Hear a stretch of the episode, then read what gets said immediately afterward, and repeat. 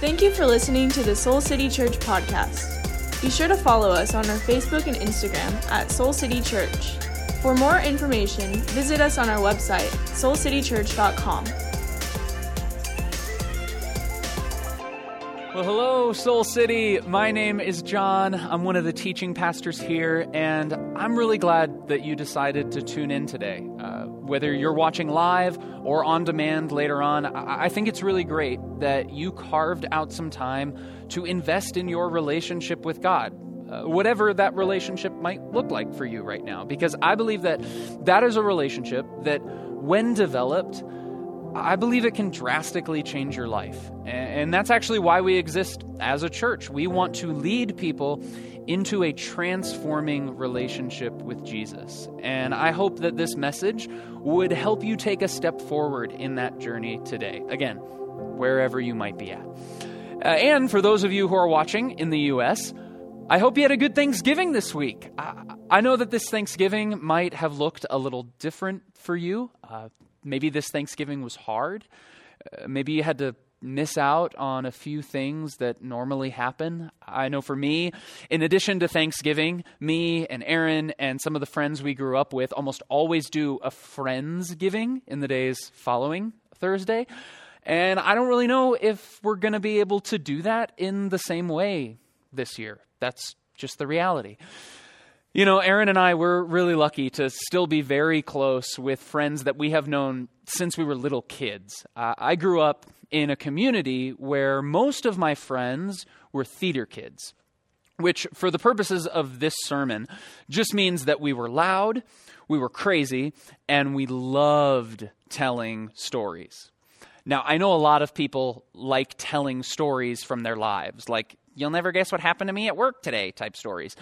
But as you can imagine, theater kids usually take this to another level. Especially theater kids who, when they grow up to be adults, stop doing theater, and the only chance they have to perform is around a Thanksgiving or Friendsgiving table. Believe me, there are voices and impressions, and everyone has to stand to tell their story for some reason. I guess we, we need a stage on which to play out our dramas. I don't know.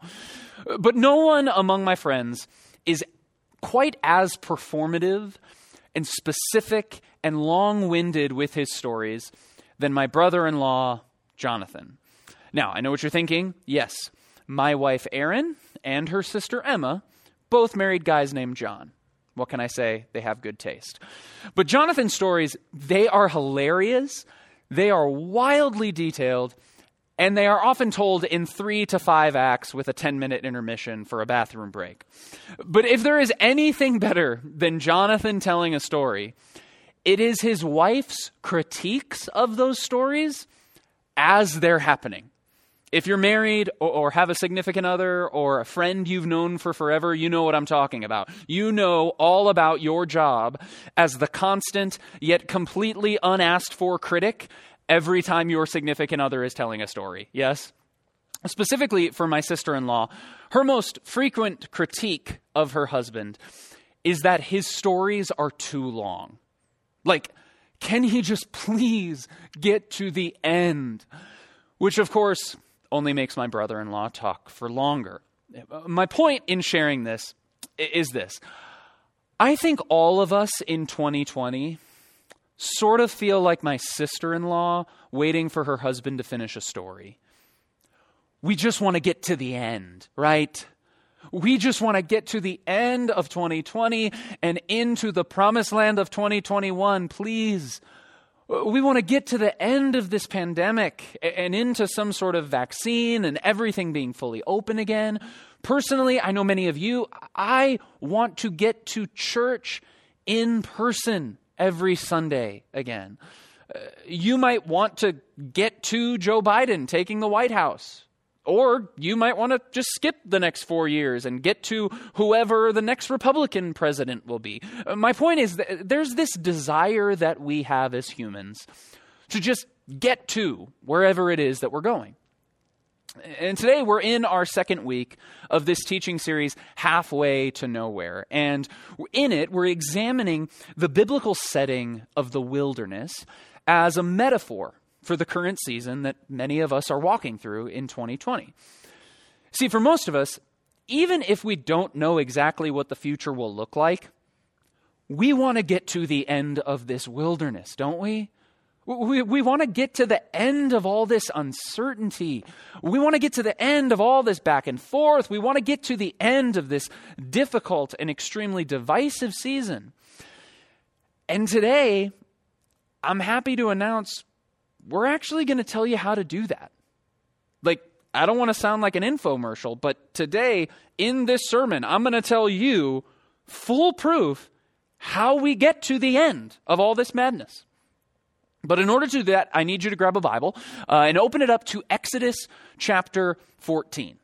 If you remember, and we're here last week, we looked at Moses' conversation with God at the burning bush and God's consistent promise all throughout the wilderness and beyond to be with his people. And if God was with his people then, then he is with us today. And so in Exodus chapter 14, we find ourselves at a crucial moment in Israel's wilderness story. Pharaoh, the ruler of Egypt, has released them from slavery. Moses has had his Ten Commandments moment let my people go. And now they are on their way toward the promised land. However, Pharaoh has changed his mind. Pharaoh notices he has no workers and he decides that he wants his slaves back. And so he pursues the Israelites with his army and he corners them on the banks of the Red Sea. Let's go live to the scene together. It says, As Pharaoh approached, the Israelites looked up, and there were the Egyptians marching after them. They were terrified and cried out to the Lord. They said to Moses, Was it because there were no graves in Egypt that you brought us to the desert to die? What have you done to us by bringing us out of Egypt? Didn't we say to you in Egypt, Leave us alone? Let us serve the Egyptians. It would have been, say this next word with me, it would have been better for us to serve the Egyptians than to die in the desert. Okay, first things first here. Often, when we find ourselves pushed into a wilderness, at some point, we will feel a temptation to go back we say things like, why can't we just go back to the way things were? When are we going to go back to normal? I know the relationship was unhealthy, but I just want him back. And before we move on in this story, I just want to pause and I just want to say, I just want to declare. I want to declare over your situation right now I want to declare over this church, I want to declare over this entire season that the way out of this wilderness is not back. The way is not back to how it was. The way is not to pretend it never happened or to pretend that it isn't actually happening. The way is not back, Soul City. The way, as we will see, is through. Let's keep reading. So Moses answered the people Do not be afraid. Stand firm, and you will see the deliverance the Lord will bring you today. The Egyptians you see today, you will never see again. The Lord will fight for you. You need only be still. Then the Lord said to Moses, Why are you crying out to me? I love that God has a little attitude. Why are you crying out to me? Tell the Israelites to, what are the next two words? Move on. Raise your staff and stretch your hand over the sea to divide the water so that the Israelites can go, say it with me, through the sea on dry ground. Okay, here's what I want you to understand about the wilderness today. And if you're a note taker, you're going to want to write this down. Here's what I want you to get. Here's the whole thing there's no get to without the go through. I'll say it again. There's no get to without the go through. What do I mean by that? Well, for Israel, in this moment, there's no getting to freedom without going through the sea. To go back? Well, that's back to Egypt.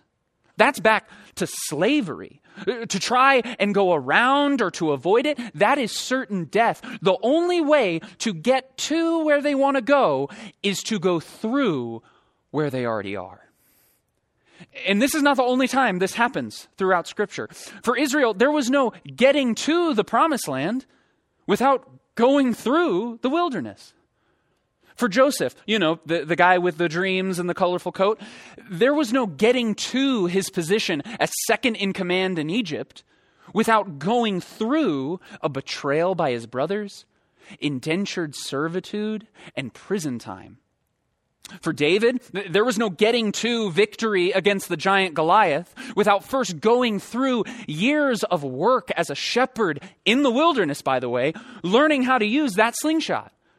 For Mary, the mother of Jesus, there was no getting to the birth of her son without going through the persecution of having a child out of wedlock, the uncomfortable ride across the wilderness to Bethlehem, not to mention a labor without an epidural. Girl, you are strong. And for that son, for Jesus, there was no getting to the resurrection and new life for all of humanity without first going through the horror of the cross and the darkness of the grave. There's just no get to without the go through. The wilderness, it cannot be avoided. It cannot be ignored. It cannot be opted out of. We have to be willing to go through. This year, I got back into regular therapy and counseling for the first time since college. 2020 will do that to you. And you know, many of us here at Soul City, we are no strangers to therapy. We are a church that believes in the importance of mental and emotional health through things like counseling. And I want you to hear me. Therapy has been hugely helpful for me this year. It has been a hugely helpful practice. And if you are struggling right now and you think you might benefit from some form of counseling, we would love to help you get connected. I found my therapist through Soul City, and we're going to have more info on that in a sec. But I also want to be real with you about my counseling experience.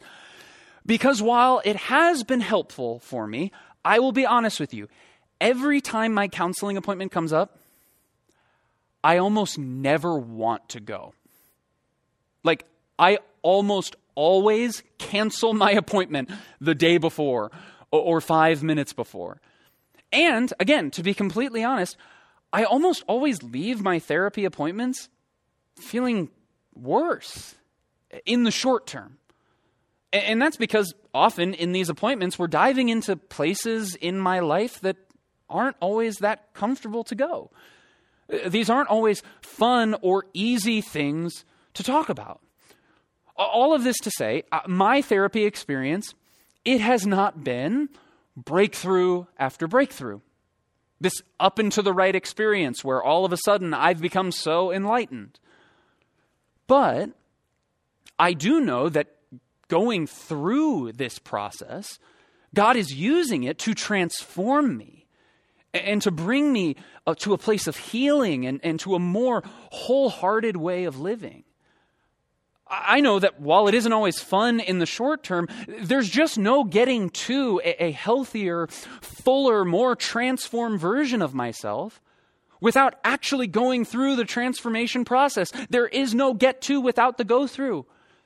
But unfortunately, we live in a culture that often just tries to skip the go through altogether. Like, we just want to get to the wholeness without actually going through the healing. In our dating culture, we try to get to the sex without going through the building of intimacy and trust that is needed for an emotionally healthy sexuality to be expressed. In the church, far too often, we are seeing pastors and leaders get to a certain level of leadership and notoriety without continually going through the deep, personal inward transformation needed to grow character and to grow integrity. And so what we see is their platform begins to outgrow their character. And inevitably, they fall. And they leave so much pain in their wake. We talk a lot at our church about the fight against racial injustice, but here's the reality, Soul City. We are not going to get to a more unified nation free from racism until all of us, especially my white brothers and sisters, are willing to go through the work that needs to be done. The Be the Bridge work that our friend Latasha Morrison talks about, acknowledging the past, lamenting it, confronting shame and guilt, confession, repentance, forgiveness. We got to be willing to go through all of that in order to get to true racial reconciliation. And I'm telling you, these examples and, and so many more, they show us why the go through is so important. Why the go through is actually necessary for our transformation. And it's because it's in the go through that God prepares you. It's actually in going through this wilderness that God works and transforms and prepares us for what comes next. It was in going through their wilderness and all of its trials that Israel was prepared to enter the promised land. Here's the thing we actually don't know what 2021 is going to look like. I know in my mind, I think that the ball is going to drop on New Year's and everything will be magically fixed. That might not actually be the case. But I do believe that going through 2020 with faith and with dependence on God will prepare us for whatever 2021 brings. Listen, I, I don't know when things are going to start to go your way again. I'm sorry they haven't been going your way. I don't know when they're going to start breaking your way. But I do know that in this season of trials, I believe God is working to build a greater perseverance and a greater resilience in you so that the next time a trial does hit, you can say, Oh, wait, I'm prepared for this. Trust me, I went through 2020. I walked through that battle. I walked through that trial and I'm still standing. And not only am I still standing, but I am better prepared and I am better equipped for this difficult season because what God did in that difficult season. I spoke last week about the season of loss and the season of grief that Erin and I are walking through right now. I don't know how long we will be processing that grief. To be totally honest, I went on a run last week. I had to stop twice because I just, in the middle of the sidewalk, broke down crying, thinking of my friend Taylor. But I do believe that, that by going through this grieving process, that God is increasing my capacity to sit in and to sit with others in their grief, which is work that I am called on to do quite a bit as a pastor. And so before we get into our work for the week, I just want to pause. I just want to take a moment. And as your pastor, I just want to say that whatever it is you are going through in this season, I want to say I'm sorry. If for you, 2020 has caused an already difficult battle with mental health to become even more difficult, I'm sorry. If you find yourself exhausted right now from all the pivots and all the change of plans and all the disappointments, I get it. I'm right there with you. I'm sorry. That that is hard. If people in your life have let you down this year, maybe you feel like your place of employment has let you down this year, or, or, that your country has let you down, or even this church. We, we are not a perfect church. Can I just say, I'm sorry that people have let you down? Whatever it is you're walking through, I'm sorry you're having to walk through it. And I also believe that God is able to work within it. I just do. I just believe that God is working in your wandering that God is actually active even in this pause, that, that you may be facing problems, but as we talked about last week, God is present in those problems. He is with you. I believe that God is just big enough to bring transformation even in the most trying of seasons. But here's the key here's what we can't miss we have to be willing to say yes to it. And so this week, will you be brave with me? Will you actually lean into what you're going through? Because that's our work for the week. Transformation requires participation, right? So this week, will you say yes to the work that God wants to do in your life through this season? Will you participate in it? If you're going through a mental health struggle, or maybe just walking through something you're not really sure how to navigate, are you willing to lean into some kind of counseling? Or maybe into one of our care groups? We have Blue Christmas coming up, a fantastic resource. Are you maybe going through a season of questioning? Has this year brought questions and doubts to your mind about God that maybe going through some new books or, or, one of our transformation path courses might give you some space and some language to wrestle with those questions. What is it that, that you are going through right now? Are you willing to lean into it this week? And we actually want to partner with you in doing that work. That's part of why we exist as a church. And so, as soon as we're done here, I hope you'll visit our church refresh page where we have, again, tons of resources that are meant to help you lean into whatever wilderness you're facing right now. Because I've said it before and I'll say it again the way out of this Soul City, the way out is not back. The way out is not around. The way out is to not try and avoid these things. The way is through. And here's what happens. Here's the beauty of it. Here's what we discover. When we lean into what we're going through, what we learn is that God doesn't waste the wilderness. What we learn is that it's actually in going through each season dependent on God. It's in doing that that we are actually prepared for an entire life with God.